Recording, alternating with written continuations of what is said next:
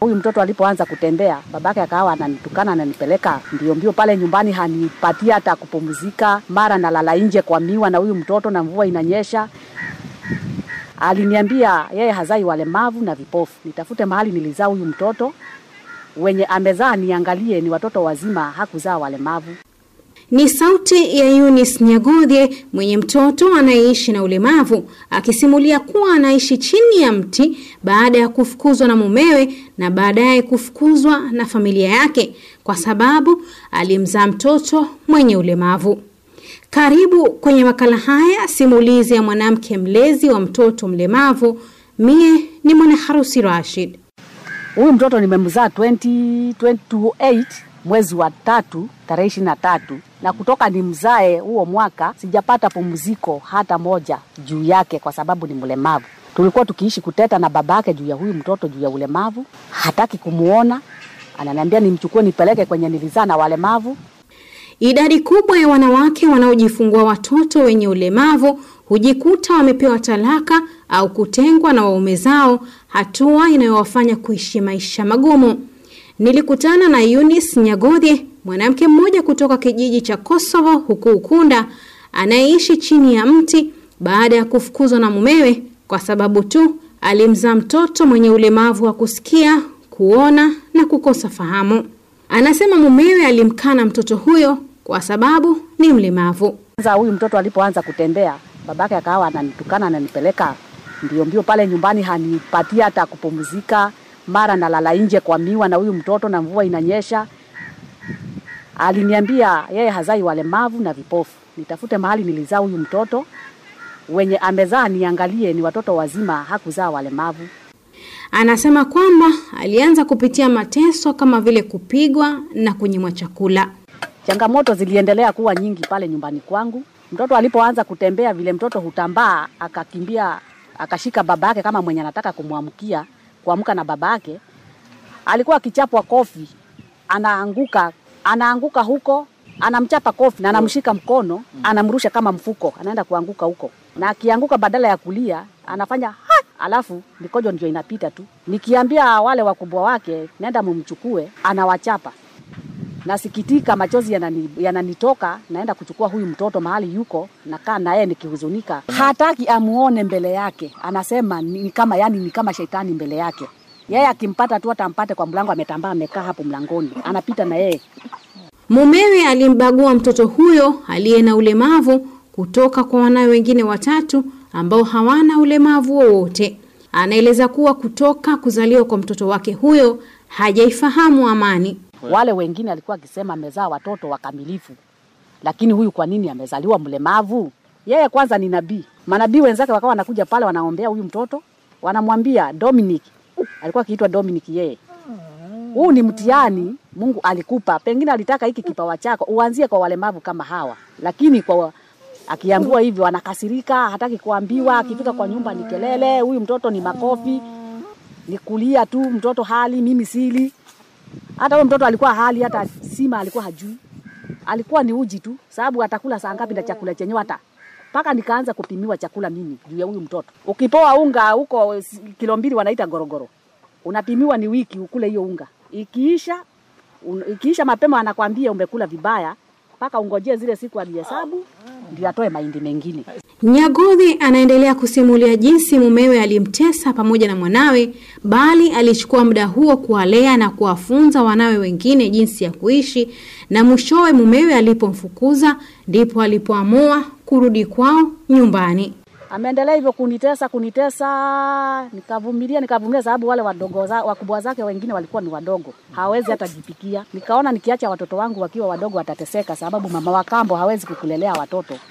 Nikawalea, nikawafundisha kufua, kupika, mpaka wakajua. Kufurushwa huko kulimlazimu kutafuta msaada kwa familia yake ambayo pia ilimtenga. Lakini hata niliporudi huku pumziko sijapata. Changamoto ni zile zile za babake kule, pia huku wananipeleka hivyo hivyo, mpaka imefika mahali nimefukuzwa nyumbani kwetu kwenye nimezaliwa, naambiwa nijue vile nitaishi na hii takataka yangu, nijue mahali nitaipeleka. Ndiposa mimi mwenyewe nimeamua kuishi kwa shamba langu, hata kama hakuna nyumba, niishi tu mpaka wakati Mungu atanijalia, ama wakati Mungu atakuja nikumbuka nipate kujenga kwangu na niishi na huyu mtoto badala ya kuteseka hivi.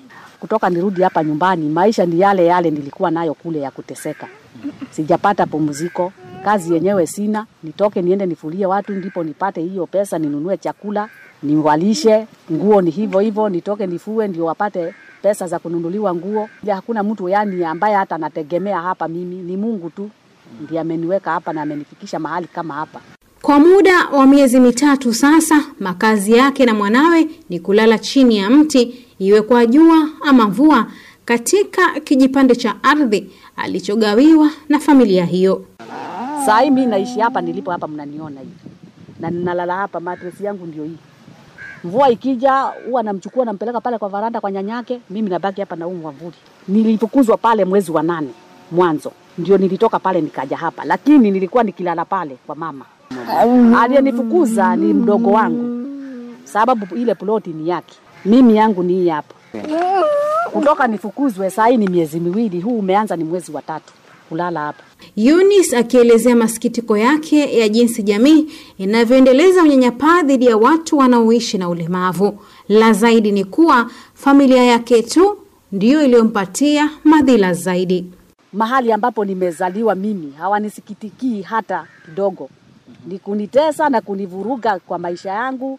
Huyu mtoto hana hata kwa nyanyake, hasa kwa varanda ya nyanyake hastahili kukaa. Yule nyanyake akimpata pale humfukuza, na mtoto anakaa kwa jua. Na mtoto kama huyu hana ufahamu wala haongei, lakini ana zile sensi Mungu anampa. Akiona nyanyake anakuja, kama alikuwa kwa varanda, utamwona ametoka aenda kakae kule kwa jua. Nyanyake akiondoka, anarudi kwa varanda kucheza. Sasa inafika mahali mimi mpaka nawauliza, kwani huyu mtoto amekuwa ni kikwazo hapa kwetu, na hawa wengine wajukuu wenye wako hapa sijaona mkiwabagua. Kwani huyu ndiye alipenda kuumbwa hivi na Mungu ndiye alimuumba eh? Eunice hakusita kuwaomba wahisani na serikali kujitokeza kumsaidia. Mimi ningependa usaidizi kwa huyu mtoto, apate mahali pa kuishi, apate mahali pa kulala na kusoma. Pia hajaenda shule, sina uwezo wa kumsomesha. Hata mawe ndio hii nilinunua hii, imeshindikana. Hata pesa sina ya kujenga, ikabidi ni pesa yenye nilikuwa nimefuafua, nikaita fundi, nikasema pengine hii inaweza enda haraka, nikawa nimelipa fundi hapa anijengee fundi amejenga, amefika hapo. Pesa nayo yenye nilikuwa nayo hata ya kununua simiti imeisha, nikamwambia asimame mpaka nipate pesa ingine. Kulingana na Kashi Jamaina, afisa kutoka shirika la kutetea haki za kibinadamu la Huda, ni kwamba wengi wanaoishi na ulemavu wanapitia changamoto nyingi za kimaisha na hawajaweza kutambulika rasmi na serikali. Kumekuwa na matatizo ama changamoto especially kwa watu wanaishi na uwezo maalum ama wanaoishi na ulemavu mbalimbali mbali. Na ndani ya Kwale County tuna ndugu zetu, dada zetu wanaishi na ulemavu ambao ni wengi, na changamoto ambayo tumekuwa nao mara nyingi utapata, kwanza unapata kuna wale wazazi ambao wanafungia watoto kama wale nyumbani, hawataki kuwatoa kwa sababu wanahofia pengine jamii itawacheka ama pengine zile changamoto wanazopitia. Kwa hiyo utapata mara nyingi wanafungiwa nyumbani, hawatoki nje kwa sababu ya zile changamoto. Afisa huyo amekiri kuwepo kwa visa vingi kama anavyopitia Nyagodhi kwa sababu baadhi katika jamii wanakosa ufahamu, hivyo kuendeleza unyanyapaa dhidi ya watu wenye ulemavu. Uh, alikuwa ameolewa lakini kwa sababu alizaa mtoto ambaye anaishi na changamoto, hawezi kuongea wala aongei wala hasikii na kutembea pia na changamoto, na inasemekana kuwa mume wake alimfukuza kwa sababu hawezi ishi na mtoto ule mlemavu. Vile vile pia familia ule bibi amemtenga. Hili ni jambo la kusikitisha na jambo ambalo tayari ni kinyume cha sheria, kwa sababu eh, wanadamu wote wako sawa Aidha una ulemavu ama hauna ulemavu, sheria iko very equal kwa kila mmoja, na kila mmoja anafaa kuheshimiwa, haki zake za msingi hizo zinaweza kupatikana. Na pale ambapo familia ama mtu yoyote anakiuka haki za binadamu za mwenzake kwa sababu anaishi na ulemavu, ni jambo ambalo lizichukuliwa rahisi. Kwa hivyo kesi hiyo tumeipokea, na sisi kama shirika la kutetea haki za binadamu tutaingilia mara moja kuweza kufuatilia, tuweze kuhakikisha kuwa tunafika mpaka kule chini, na yeyote ambaye atakuwa pengine amehusika katika kukeuka haki za mtoto yule, sheria ipo na iko wazi Ameongeza kuwa ni kutokana na hali hiyo ambapo ipo haja ya ushirikiano wa serikali na jamii ili kuwatambua watu wenye ulemavu na kuwasajili ili waweze kufaidika na huduma mbalimbali za serikali. Pia ametoa changamoto kwa serikali ya kaunti kuzingatia maslahi ya jamii hiyo kupitia uundaji wa sheria zinazolenga kuwalinda na kuhakikisha kuwa sheria hizo zinatekelezwa kikamilifu. Hawa walemavu ni ndugu zetu, ni mama zetu, ni watu wetu, na lazima sisi tuchukue jukumu la mwanzo kuweza kuwalinda na kuwa protect, kwa sababu watu wako vulnerable na watu ambao pengine hawezi access mambo mengi. Kwa hiyo sisi ambao tuna uwezo, ni jukumu letu kuchukua ile lile jukumu la kuweza kuwa protect. Kwa hivyo ni jukumu lao kuhakikisha kuwa tuna tunawashughulikia, na ndio sababu recently tumekuwa na ile mapping ya kuweza kumap ndugu zetu kufanya registration ya wale wanaishi na uwezo maalum. Ingaje kulikuwa na changamoto, maana kuna wengi hawakujitokeza, maana wamefichwa majumbani, lakini wale waliweza kujitokeza, nadhani wamekuwa registered. Na wale ambao wamekuwa registered, malengo ni kuhakikisha serikali inaweza kuwatambua na kuhakikisha zile changamoto wanapitia, tunaweza kuja na njia mbadala za kuweza kuhakikisha wao pia wanaweza kuaccess zile facilities ama services ambazo tuna access watu wengine. Kulingana na shirika la kuhudumia watoto katika Umoja wa Mataifa la UNICEF, watoto wengi wenye ulemavu bado hukumbwa na aina nyingi za ubaguzi na kutengwa, na hivyo kuwanyima fursa ya kuishi kikamilifu na kuchangia maendeleo ya kijamii, kitamaduni na kiuchumi mahali wanapoishi. UNICEF inakadiria kuwa kila penye watoto ishirini wenye miaka kumi na nne mmoja wao anaishi na ulemavu wa moja kwa moja au anaishi na aina fulani ya ulemavu. Kisa hiki cha Eunice ni mojawapo ya visa vingine vingi vya unyanyapaa dhidi ya wale wanaoishi na ulemavu, na ingawa hatua kubwa zimepigwa katika kusitisha unyanyapaa huo, ni wazi kuwa bado ipo haja ya uhamasishaji zaidi kwa jamii. Hadi hapo sina la ziada. Nimekuwa mtayarishi na msimulizi Mwana Harusi Rashid.